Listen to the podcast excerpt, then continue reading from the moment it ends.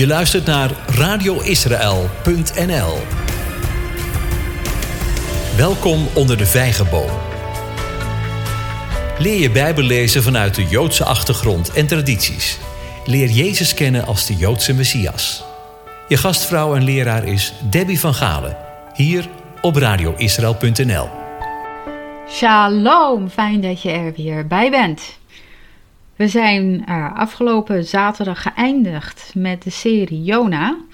Uh, en die werd afgesloten met een QA. Die kun je op de website nog terugvinden om uh, te beluisteren, mocht je die hebben gemist. Deze ronde gaan we beginnen met een nieuwe serie getiteld De Eenheid van God. Ik zou zeggen, leg pen en papier klaar. Je wil vast en zeker notities gaan maken. Dit is best een diepgaande Bijbelstudie. Um, waarvan het niet zo gek zou zijn als je die later nog eens een paar keer wilt terugbeluisteren. Pak ook je Bijbel erbij. Tenzij je auto rijdt, dan zou ik er even mee wachten en het terugluisteren. Tijdens de Bijbelstudies komen een hoop teksten voorbij. En sommige noem ik alleen, dat weet je inmiddels, andere zullen we samen lezen. En ik zal mijn best doen te onthouden dat ik alle teksten twee keer noem, zodat je ze kunt opschrijven om ze later nog eens terug te luisteren. Water, sneeuw, ijs, uh, dauw, condens. Noem, nou, nou, noem het maar. Dit was dus een van de vergelijkingen die mij vroeger werd verteld toen ik met vragen over de drie-eenheid zat. Ken je dat? Er waren momenten dat ik in de deuropening van de keuken stond, in mijn late tienerjaren, om te praten met mijn moeder wanneer ik ergens over liep na te denken. En dit was zo'n onderwerp en dat was zo'n antwoord. Een andere vergelijking die ik kreeg was een ei. Je hebt een schaal, eierschaal, eierdooier, eiwit, allemaal ei, oorsprong, allemaal van hetzelfde. Maar hoe ik ook mijn best deed om daar chocolademelk van te maken, echt begrijpen, deed ik het niet en het was ook nooit bevredigend. Hoe komen we überhaupt aan de term drie-eenheid? Probeer het maar eens te vinden in je Bijbel. Je zoekt je blauw, want het staat er toch echt nergens. Sinds wanneer zijn we die term in de theologie gaan gebruiken? En wat voor consequenties heeft dat gehad? Is er een andere kijk op wie God is? Laten we samen kijken naar wat Jezus zegt over fascinerende van wie God is. En we beginnen daarvoor bij Johannes 14. Johannes 14, vers 1 tot 21. Johannes 14, vers 1 tot 21. Jezus spreekt hier met zijn discipelen en dit is al in aanloop naar zijn lijdensweg. Laat uw hart niet in beroering raken. U gelooft in God, geloof ook in mij. In het huis van mijn vader zijn veel woningen. Als dat niet zo is, zou ik het u gezegd hebben. Ik ga heen om een plaats voor u gereed te maken. En als ik heen gegaan ben en plaats voor u gereed gemaakt heb, dan kom ik terug en zal u tot mij nemen, opdat ook u zult zijn waar ik ben. En waar ik heen ga, weet u, en de weg weet u. Thomas zei tegen hem: Heere, wij weten niet waar u heen gaat, en hoe kunnen wij de weg weten? Jezus zei tegen hem: Ik ben de weg, de waarheid en het leven. Niemand komt tot de Vader dan door mij. Als u mij gekend had, zou u ook mijn vader gekend hebben.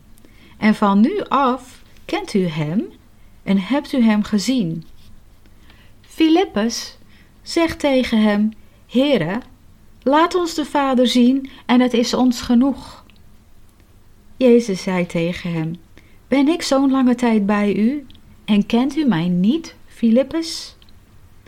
Wie mij gezien heeft, heeft de Vader gezien. En hoe kunt u dan zeggen: Laat ons de Vader zien? Gelooft u niet dat ik in de Vader ben en de Vader in mij is? De woorden die ik tot u spreek, spreek ik niet uit mijzelf, maar de Vader die in mij blijft, die doet de werken. Geloof mij dat ik in de Vader ben en de Vader in mij is. Ben en is staat er niet, hè, officieel. Geloof mij dat ik in de Vader en de Vader in mij. En zo niet, geloof mij om de werken zelf. Voorwaar, voorwaar, ik zeg u. Wie in mij gelooft, zal de werken die ik doe ook doen. En hij zal grotere doen dan deze, want ik ga heen naar mijn Vader. En wat u ook zult vragen in mijn naam, dat zal ik doen, opdat de Vader in de Zoon verheerlijkt zal worden. Als u iets vragen zult in mijn naam, zal ik het doen. Als u mij lief hebt, neem dan mijn geboden in acht. En ik zal de Vader bidden, en hij zal u een andere trooster geven, opdat hij bij u blijft tot in eeuwigheid. De geest van de waarheid, die de wereld niet kan ontvangen, want zij ziet hem niet en kent hem niet. Maar u kent hem, want hij blijft bij u en zal in u zijn. Ik zal u niet als wezen achterlaten, ik kom weer naar u toe.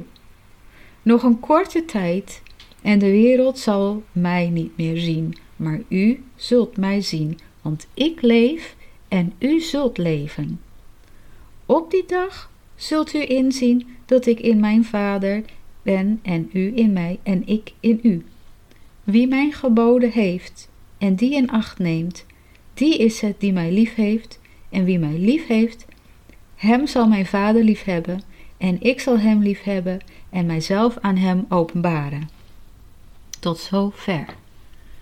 Voor deze studie gaan we ons concentreren onder andere op versen 7 tot 10 en de versen 14, even kijken, en vers 16, 17 en 18.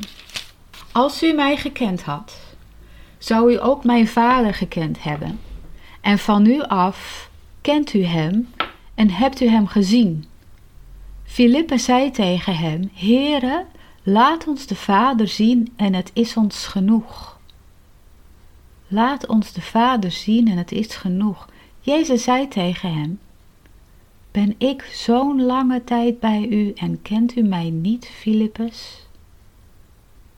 Filippus zegt, Heere, laat ons de Vader zien. En Jezus zegt, ben ik zo'n lange tijd bij u en kent u mij niet? Wie mij gezien heeft, heeft de Vader gezien. En hoe kunt u dan zeggen, laat ons de Vader zien? Gelooft u niet dat ik in de Vader ben en de Vader in mij? De woorden die ik tot u spreek, spreek ik niet uit mijzelf spreek ik niet zelf, staat er eigenlijk, maar de Vader die in mij blijft, die doet de werken. Vers 14, nee, vers 16 tot 18. En ik zal de Vader bidden, en hij zal u een andere trooster geven, opdat hij bij u blijft tot in eeuwigheid, namelijk de geest van de waarheid, die de wereld niet kan ontvangen, want zij ziet hem niet en kent hem niet, maar u kent hem, want hij blijft bij u en zal in u zijn. Ik zal u niet als wezen achterlaten, ik kom weer naar u toe. Het intrigerende aan het evangelie van Johannes is onder andere dat het geen chronologisch tijdpad aanhoudt zoals de andere evangeliën dat wel doen. Dat komt waarschijnlijk doordat een andere auteur dan Johannes zowel het evangelie als de epistels geschreven heeft uit naam van Johannes. We zullen ons voor deze studie hier niet verder in verdiepen. Wil je er toch meer over weten, dan raad ik je aan om naar www.jerusalemperspective.com Jerusalemperspective, één woord.com te gaan. En het artikel The Gospel of John's Jewish Christian Source. The Gospel of John's Jewish Christian Source. Door professor David Flusser. David en dan Flusser is F van Ferdinand, L van Leo, U dubbel S van Simon, E R. Dat artikel kun je dus kopen op uh, de website van Jerusalem Perspective. Dus halverwege het evangelie komen we terug in de laatste fase van Jezus' aanwezigheid hier op aarde. De discipelen en Jezus zijn in gesprek en de sfeer is bedrukt. Het is duidelijk dat er zeer ingrijpende dingen staan te gebeuren waarvan de discipelen die duidelijk nog niet op waarde kunnen inschatten. De boodschap, de voorbereiding op wat gaat komen door Jezus, dat hij snel niet meer bij hun zal zijn, maar naar een onbekende plaats wordt vertaald als onze rabbi gaat ons verlaten, hij laat ons achter en hij zegt dat wij de weg er naartoe kennen. Vraagtekens. Filippus probeert in alle nederigheid te begrijpen wat zijn rabbi zegt en vraagt de Heere, laat ons de Vader zien en het is ons genoeg. Dan geeft Jezus hem zo'n bijzonder antwoord. Ben ik zo'n lange tijd bij u en u kent mij niet, Filippus? Nog meer vraagtekens. Eerst leert Jezus zijn discipelen het puur Joodse gebed bidden, onze Vader die in de hemelen is. En nu vertelt hij Filippus en de rest van de discipelen dat hij en de Vader dezelfde zijn.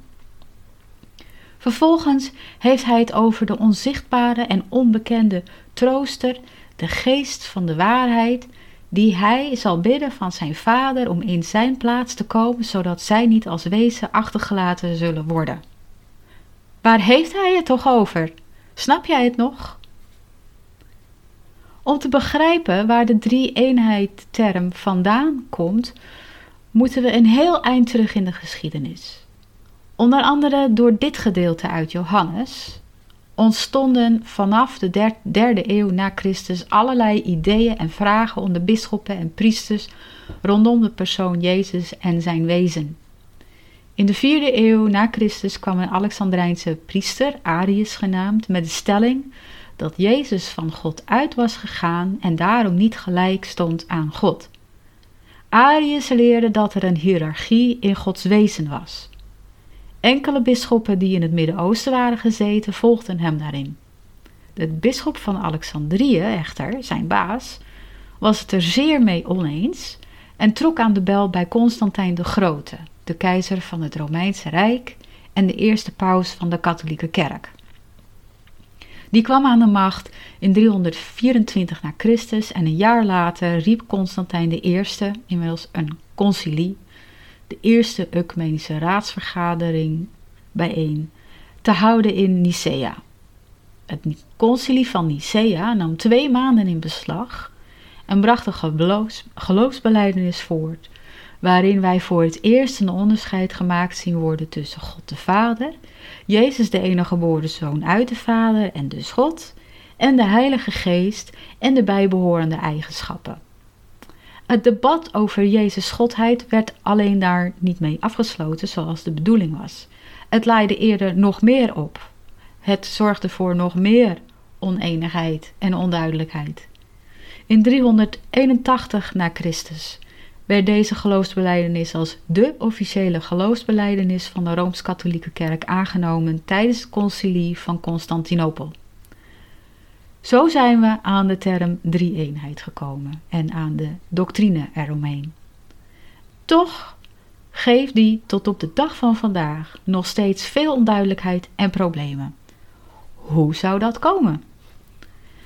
Het antwoord is eenvoudig en wellicht voor de hand liggend door af te dwalen van het lezen van Gods woord vanuit de Joodse tradities en achtergrond, is de kerk veel in betekenis en begrip kwijtgeraakt in de doctrine en bovendien heeft het gezorgd voor een nog grotere verwijdering tussen het Jodendom en het Christendom. In diezelfde periode ontwikkelde het Rabbijnse Jodendom zich nog veel sterker dan daarvoor en nam nog grotere afstand van het idee dat Jezus de lang verwachte Messias was voor Gods volk. Dat kwam sterk tot uitdrukking in de Talmud, echter. Voor een groot deel was die verwijdering al te danken aan een andere man, genaamd Tertullian, in de derde eeuw na Christus. Die man heet Tertullian. Terecht zou je haar zeggen, zeggen de Joden: Wij dienen één God en jullie christenen drie, dus we dienen niet dezelfde God. We gaan niet verder met de geschiedenis van uh, hoe deze ontwikkeling van de drie-eenheid in de kerkleer is uh, gegaan in deze Bijbelstudie. Aan het einde van, van deze studie zal ik wat referentiemateriaal noemen, mocht je er meer in willen duiken. Dus als we Jezus' woorden in Johannes willen begrijpen, zullen we de weg terug moeten nemen en leren lezen en begrijpen vanuit het Joods denken. Ik nodig je mee uit, nodig je uit om mee te gaan op dit fantastisch avontuur. Dus houd pen en papier bij de hand om notities te maken. En zoals ik eerder zei, het zou echt niet vreemd zijn als je deze studie nog een paar keer terug wil luisteren hoor. We gaan weer naar Johannes 14, vers 9 en vers 10. Wie mij gezien heeft, heeft de Vader gezien. En hoe kunt u dan zeggen, laat ons de Vader zien? Gelooft u niet dat ik in de Vader en de Vader in mij is? De woorden die ik tot u spreek, spreek ik niet uit mezelf, maar de Vader die in mij blijft, die doet de werken. De discipelen zagen Jezus, hoorden zijn woorden en Jezus zegt dat hij niet zijn eigen woorden sprak, maar die van de Vader en dat degene die in hem is de werken doet. Jezus stilt een tip van de sluier op van het mysterie van God. Om die te begrijpen, enigszins, zoveel mogelijk, moeten we teruggaan naar het allereerste begin. En waar is dat? In Genesis 1. Terug naar Genesis 1. In vers 1 zien we Elohim, de hemel en aarde scheppen. in den beginnen schiep God, Elohim, de hemel en de aarde.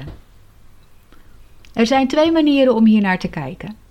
Ofwel, dit is de samenvatting van alles wat erna volgt, of het vertelt wat voorafging aan vers 2.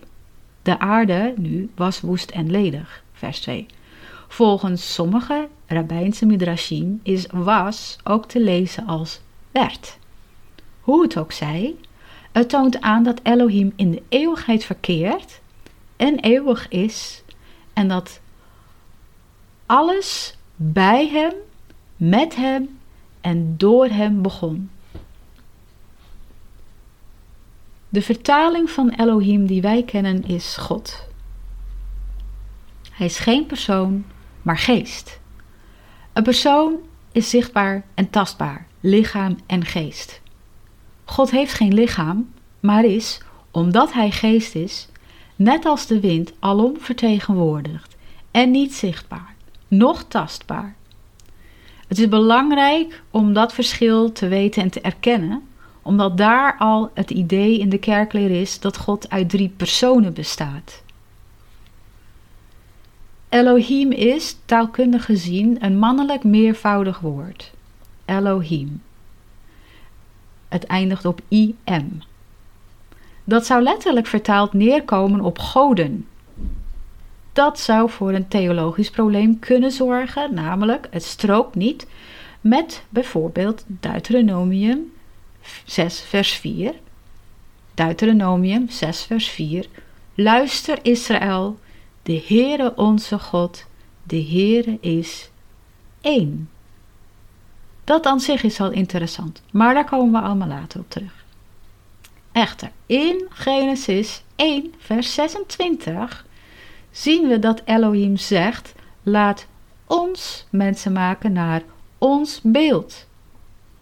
We hebben duidelijk dus niet te maken met een eenvoudige God. Dat woord is voor meer, meerlei uitleg vatbaar. Het interessante aan Elohim is dat in het enkelvoud we uitkomen op een vrouwelijk woord, Eloah, eindigend op een he. Hier komt overigens het woord Jehovah als uitspraak voor Yud He Vav He vandaan. De klinkers van Eloah, E-O-A, zijn onder Yud He Vav He gezet. Dus krijg je Jehovah. Met andere woorden, Elohim herbergt zowel mannelijke als vrouwelijke attributen. Die laatsten zien we alleen niet terug in El. die puur rechtvaardigheid en oordeel is. Tot nu toe kunnen we al zeggen dat Elohim eeuwig van oorsprong is, meervoudig, toch één, en zowel mannelijke als vrouwelijke attributen in zich herbergt. Maar we zijn er nog lang niet. Elohim herbergt ook El in zich, God. El omvat de mannelijke attributen in zich, de wil, die je als motor kunt zien, oordeel, rechtvaardigheid en dat in zijn puurste vorm. Het is vergelijkbaar met de eigenschappen van een traditionele man en vader. Even gechargeerd, streng, rechtvaardig, disciplinair, de wet in huis. Geen man heeft die eigenschappen voor 100%, dat is maar goed ook. Maar het typeert zeg maar de standaard alfaman. Gaan we verder met vers 2. De geest van God verschijnt ten tonele, zwevend boven de wateren. We noemen dat wel Ruach HaKodesh, Heilige Geest. Nog steeds de geest van God. Dezelfde geest. Uitgaande van Elohim. Ruach betekent zowel geest als wind. Net als de wind alleen te zien is door datgene wat het in beweging zet, is ook alleen de geest te observeren door het werk dat hij doet. De wind zelf is duidelijk niet te zien, zo ook de geest. Daarom kunnen we God ook geen persoon noemen. En ook de Heilige Geest kunnen we geen persoon noemen. Het woord voor zweven hier is ragaf. Het betekent relaxed, rustig, bewegend, maar niet doelloos. Het drukt een grote zekerheid uit. In afwachting, maar wel een relaxte, chille, wachten op het moment dat de wil van God, El, zich uit om in beweging te komen. Het volgende moment zien we Elohim in al zijn macht simultaan zich tonen. We zien zijn wil, we zien zijn woord en we zien zijn werken simultaan. Vers 3. En God zei: Laat er licht zijn, en er was licht. Dit ging niet om de zon, maan en sterren. Die werden pas in vers 14 en 15 geroepen te bestaan. Dit was een ander licht. Het is duidelijk, Elohim wilde het licht daar. Hij sprak het uit en hij deed het. In dezelfde bewoording sprak Jezus over Gods wezen in onze tekst van vandaag in Johannes 14. De Vader en Hij zijn één en zijn woorden zijn de woorden van de Vader die werken doet.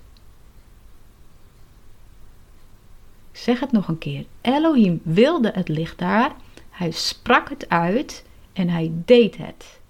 En in dezelfde bewoording sprak Jezus over Gods wezen. De Vader en hij zijn één en zijn woorden zijn de woorden van de Vader die de werken doet. Met andere woorden, niets wordt gedaan als het niet is gesproken en niets wordt gesproken als het niet is gewild door de Vader. In het Hebreeuws staat er in vers 3 van Genesis Jehi. Wat in Genesis 1 vers 6 ook vertaald wordt als het. In sommige vertalingen als dat en niet er. Dus Jehi Haor. Laat er licht zijn. Maar we zien hier in vers 6 dus ook dat er vertaald kan worden als het. Hier zien we al een opening naar iets heel bijzonders. Even uitstapje naar ons middelbare schoolverleden. Wie heeft er in het verleden op school geen Frans gehad? De meeste van ons wel, denk ik. Laten we dan daar eens naar kijken. Ilia, er is. Maar il kan ook hij of het betekenen. Op dezelfde manier kunnen we naar Jehi kijken. Het heeft niet alleen de betekenis laat er zijn, maar ook de vertaling laat het zijn of laat hij zijn. Voel je hem al komen? We zijn er nog steeds niet hoor. Vers 4, Genesis 1, vers 4. En God zag het licht dat het goed was en God maakte scheiding tussen het licht en de duisternis. In het Hebreeuws staat er Vayara Elohim et haor kitov. En God zag het licht dat het goed was. Et, ha, et staat er. Het woordje et. Alef tav is bijzonder. Het is niet te vertalen, want het heeft in zich geen betekenis op het eerste gezicht. Et heeft alleen een functie. Functie is om van een ander woordsoort in de zin het onderwerp te maken. Dus waar normaliter Elohim in deze zin het onderwerp zou zijn van de zin, wordt het licht dat normaliter als leidend voorwerp in de zin zou staan, nu tot onderwerp van de zin gemaakt. Dus Vayar Elohim et Haor. Elohim is normaal gesproken onderwerp. Haor is leidend voorwerp. God zag het licht. Maar omdat et voor Haor staat, wordt Haor het onderwerp van de zin. Dit zegt dat het licht, Haor, niet zomaar een licht is. Haor komt zo gezegd in de spotlights te staan. De rabbijnen leren dat dit licht het licht van de Messias is, die bewaard is voor, ha, voor Olam Haba. Oftewel, voor de wereld die nog gaat komen, waarin de Messias zal heersen als koning. Hé, hey, dat is interessant. We maken even een grote sprong naar Openbaring 22, vers 13. Schrijf hem maar op, Openbaring 22, vers 13. Daar staat: Ik ben de Alpha en de Omega, het begin en het einde, de eerste en de laatste. Dit zijn Jezus' woorden aan Johannes, maar ook aan het hele universum. Hij zegt hier dat hij eeuwig is en gebruikt daarvoor twee letters. In het Grieks zijn dat Alpha en Omega, maar in het Hebreeuws zijn dat Alef en Tav. Precies de twee letters die samen het woord et vormen en altijd het onderwerp aanduiden. Hij zegt dat hij het onderwerp, de focus van het hele universum is. Het draait om hem. Dus zowel in het woordje et is de eeuwige God en Messias Jezus te vinden, als in het woord dat erop volgt in Genesis 1, vers 4. Haor, het licht. Vorige week heb ik een beetje gematria geïntroduceerd. Wellicht een volledig onbekend gegeven voor je, dus ik zal het in het kort uitleggen. Vroeger heb je een, in een rekenles wel eens met Romeinse cijfers moeten rekenen, toch? Die cijfers heb je herkend als letters. Dat waren het ook. Letters een getalswaarde geven is een oeroude methode om te kunnen rekenen. Cijfers zoals wij die kennen ontwikkelden zich pas in de middeleeuwen. Het Arabisch, het Egyptisch, het Grieks en ook het Hebreeuws kennen het systeem van getalswaarden verbonden aan letters. Om een lang verhaal kort te maken, is het een zeer normaal gebruik voor een Hebreeuws sprekende Bijbelstudent om ook naar de getalswaarden van woorden in de Bijbel te kijken voor bevestiging of om een diepere betekenis te ontdekken. Waarschijnlijk ben je er bewust of onbewust al enigszins bekend mee. Als we bijvoorbeeld kijken naar de letter He, zien we dat dat het, de vijfde letter in het alfabet is. In het Hebreeuws alfabet. Het heeft ook de getalswaarde 5. 5, weten we, staat voor genade. De zesde letter, Vav, heeft de getalswaarde 6 en staat voor de mens. De nummering van de 22 letters in het Hebreeuws alfabet gaan zo van 1 tot 10, van 10 tot 100 en van 100 tot 400. Dus 1, 2, 3, 4, 5, 6, 7, 8, 9, 10 en dan 10, 20, 30 enzovoorts en dan 100, 200, 300, 400. Terug naar Genesis 1, vers 4. Et ha-or geeft vanuit de Gematria een enorme eye-opener. Laten we dat eens toepassen. Et bestaat dus uit alef en tav. Alef, de eerste letter van het alfabet, getalswaarde 1. Tav, laatste letter van het alfabet, is 400, getalswaarde 400. Samen 401. Schrijf maar op. Alef 1, Tav 400, samen 401. Dan heb je et. Haor. Haor wordt geschreven he, alef, vav, resh. He, alef, vav, resh. He heeft een getalswaarde 5. Alef heeft een getalswaarde 1. Vav 6. Resh 200. Bij elkaar opgeteld 212. De hele zinsdeel is et haor, dus we tellen 401 en, 6, uh, 401 en 212 bij elkaar op, dan krijgen we 613. Ik hoop dat jullie allemaal weten hoeveel geboden en bepalingen er in de vijf boeken van Mozes, de Torah, te vinden zijn. Dat zijn er 613. Hoe wordt de Torah ook genoemd? Het woord van God. Hopelijk ben je nog aan boord. Zo niet, nogmaals, luister deze studie gerust net zo vaak terug als je nodig hebt. Ben je aan boord? Nog steeds? dan heb je net een grote openbaring gehad, vermoed ik. Johannes 1, vers 1 tot 5 heeft gelijk. Het woord van God is het licht van de wereld. Wie is het licht van de wereld? Dit schriftgedeelte gaan we later samen lezen. We blijven nog heel even in Genesis. Is het je al opgevallen dat heel hoofdstuk 1 Elohim aan het woord en aan het scheppen is geweest? Waar is Jud heen gebleven? Die komt in Genesis 2 vers 4 er pas bij. Dat wil zeggen, dan ineens krijgen we een breder beeld gepresenteerd. Genesis 2 vers 4 staat...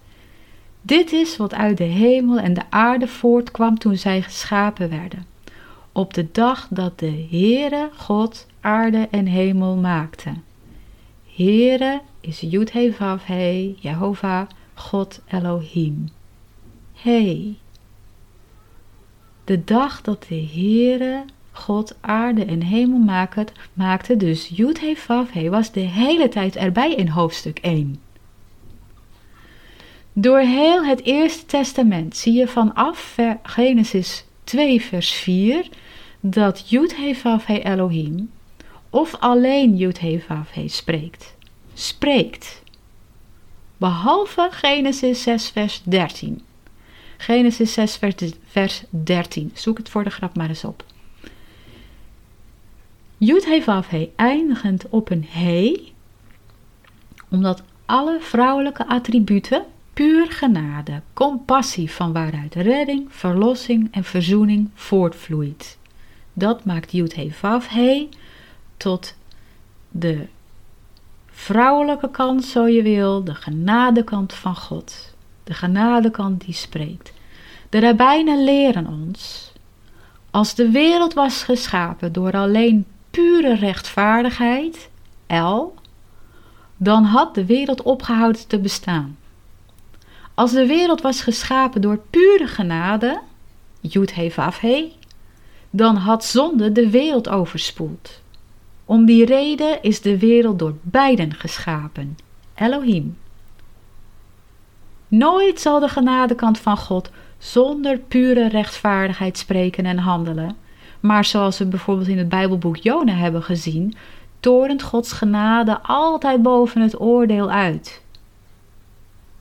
Totdat er, totdat er geen bekering meer is en alleen maar en, en zoals we bij de Ninevieten later hebben gezien, teruggaan naar hun gewelddadigheid. Als je de serie Jona niet hebt gevolgd, verwijs ik je graag naar de website uitzending, uh, naar, naar de website van Radio Israël en zoek de pagina uitzending gemist en ga dan naar Bijbelstudies. Om te voorkomen dat de wereld het puur rechtvaardige oordeel van El over zich heen krijgt, wat niet of nog niet zijn wil is, krijgt de mens, de wereld, dus eerst Yud te zien. Yud He Elohim. Daarom staat er vanaf Genesis 2 vers 4, wanneer de mens te maken krijgt met zijn schepper, eerst Yud He en dan Elohim. Om tot de volheid van Elohim te komen, hebben we genade nodig die alleen door Yud He verkregen wordt. En om ervoor te zorgen dat compassie en genade doorklinken in de ander zo puur, scherpe en puur rechtvaardige woorden, spreekt niet El, maar Yud He Oftewel, we zien de genadekant van God vertegenwoordigd wanneer Yud He Elohim spreekt. Dit zien we bevestigd in de geschiedenis van Mozes, die de achterkant van de Heer getoond krijgt. Hij krijgt niet de puur rechtvaardige kant te zien en zelfs niet de pure genadekant, maar de achterkant van Yud He Elohim. Eh, dat staat in Exodus 34 vers 6 tot 7. Exodus 34 vers 6 en 7. Er staat, toen de Heere bij hem kwam, Yud riep hij, Heere, Heere God. Yud He He Elohim, barmhartig en genadig, geduldig en rijk aan goedertierenheid en trouw, die goedertierenheid blijft bewijzen aan duizenden, die ongerechtigheid, overtreding en zonde vergeeft, maar die de schuldige zeker niet voor onschuldig houdt en de ongerechtigheid van de vaders vergeldt aan de kinderen en kleinkinderen tot in het derde en vierde geslacht. Zie je, Eerst zien we heel veel genade, we zien heel veel compassie, we zien verlossing, maar we zien ook de rechtvaardigheid van El hier weer in terug. Elohim is dus een woord dat alle attributen van God omvat en om die reden mannelijk meervoud is. Mannelijk omdat het de perfecte combinatie van mannelijke, vader en vrouwelijke Yud-He attributen zijn, van waaruit hij de wil uitspreekt en uitvoert. Even met een schuin oog kijkend weer naar het Frans zien we taalkundig hetzelfde gebeuren. Een heterogene groep mensen wordt aangeduid met een mannelijke vervoeging. Als je dit allemaal nog lastig te bevatten vindt, vergelijk het dan maar eens met de rollen die je als persoon in je eigen leven vervult. Als ik even voor mezelf mag spreken, dan, heet, dan kan ik zeggen: ik heet Debbie en ik ben onder andere een kind van God, echtgenote, moeder, bijbelleraar, dochter, zus, vriendin, collega, etc. Zo zit waarschijnlijk jouw leven ook ongeveer in elkaar. Jij bent niet alleen echtgenote of echtgenoot. Je bent niet alleen vader of moeder. Er is zoveel meer aan jou. Als docenten was het vrij vermakelijk om wel eens leerlingen in de supermarkt tegen te komen die het heel verbazingwekkend vonden om mij daar te treffen. Alsof docenten op school wonen en alleen van de lesstof leven, weet je wel? Als moeder was het aan de andere kant weer heel vertederend wanneer mensen mij bij mijn naam noemden en mijn toen nog kleine kinderen hun verbeterden. Nee, ze heet mama. Natuurlijk ben ik meer dan alleen moeder, maar hun beeld van mij was beperkt tot wat ik voor hun ben. En zo kijken we ook vaak tegen God aan. We hebben een bepaald beeld van Hem, maar Hij is zoveel meer, vervult nog zoveel meer rollen en is zoveel meer dynamischer dan wij ons kunnen voorstellen.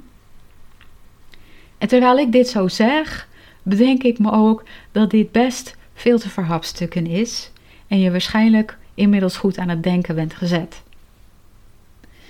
Daarom sluiten we deze Bijbelstudie voor vandaag af, zodat je het op je in kunt laten werken.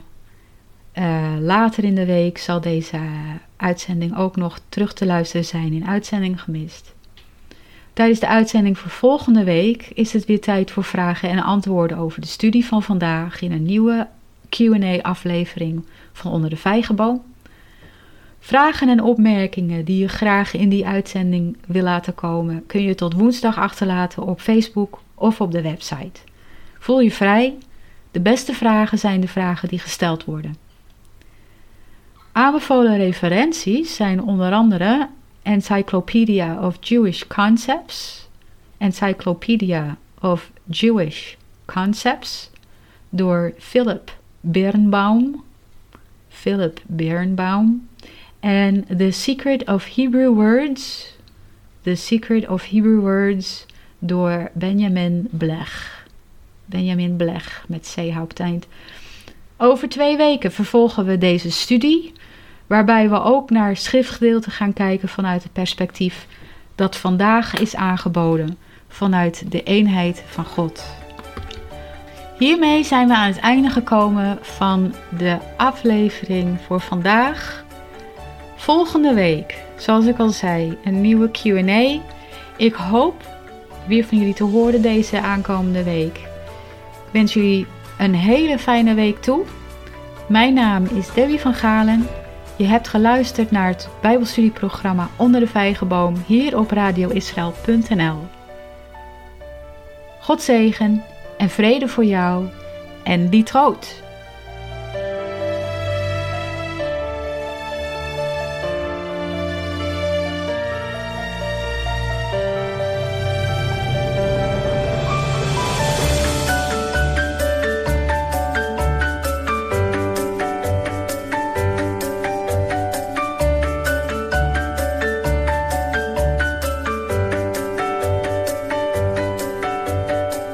Luistert naar radioisrael.nl